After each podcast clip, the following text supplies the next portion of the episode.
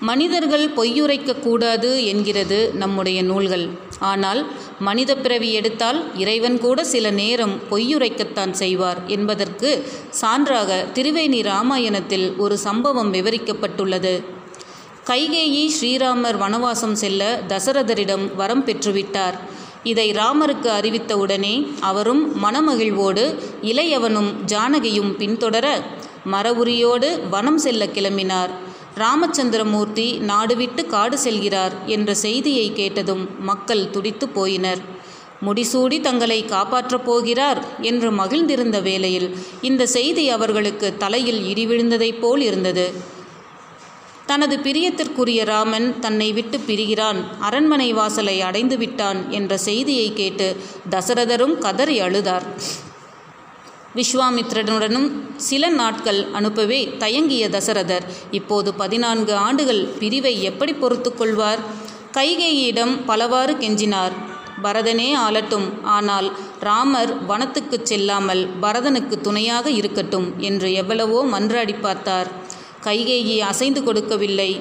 ஸ்ரீராமர் தேரில் ஏறி அமர்ந்து விட்டார் அவரை போக விடாமல் கூட்டம் கூச்சல் போட்டு கொண்டிருந்தது. அப்போது ஸ்ரீராமரிடம் சக்கரவர்த்தி தசரதர் தான் ஸ்ரீராமரை பிரிவதை எண்ணி கலங்குகிறார். புத்திர சோகத்தில் கதறுகிறார் என்றெல்லாம் சொல்லி சொல்லப்பட்டது.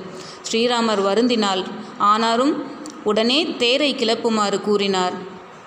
அதே வேளையில் தசரதர் உப்பரிகையில் நின்று ஸ்ரீராமரின் தேரை நிறுத்துமாறு ஆணையிடுகிறார். தேரோட்டி சுமந்திரர் தேரை நிறுத்த முயல்கிறார். அவரிடம் ஸ்ரீராமர் தேரை வேகமாக செலுத்தும்படி சொல்கிறார்.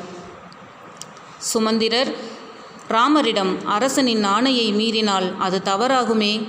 தங்களை விட்டுவிட்டு திரும்ப வந்தால் எனக்கு தண்டனை கிடைக்குமே? என்று வருந்துகிறார். அங்குதான் வாய்மையே வடிவான ராமச்சந்திரமூர்த்தி பொய்யுரைக்கிறார். ஆம் சுமந்திரரே கவலை வேண்டாம். தந்தையார் கேட்டால் மக்கள் போட்ட கூச்சலில் தங்கள் ஆணை கேட்கவில்லை என்று கூறிவிடுங்கள். இன்னமும் இங்கே இருந்து அவரை கலங்க விட வேண்டாம். என் மனதும் தாங்காது. உடனே கிளம்புங்கள் என்கிறார். சுமந்திரரும் கலங்கிவிடுகிறார் தேரும் கிளம்புகிறது.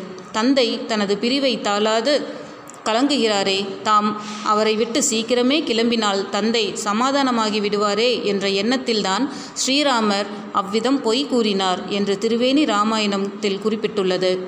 மெல்லிய மனம் கொண்ட ராமச்சந்திரமூர்த்தி தந்தையின் கண்ணீரை விரும்புவாரா?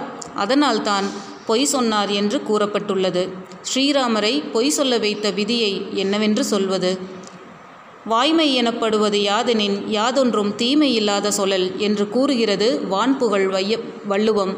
ஆமாம் எந்த உயிருக்கும் தீமை தராத சொல்லே உண்மையாகும் என்று நமது புராணங்களும் இலக்கியங்களும் கூறுகின்றன. ஆகையால் ராமர் இங்கு பொய் சொன்னாலும் அது உண்மையாகவே கருதப்படுகிறது.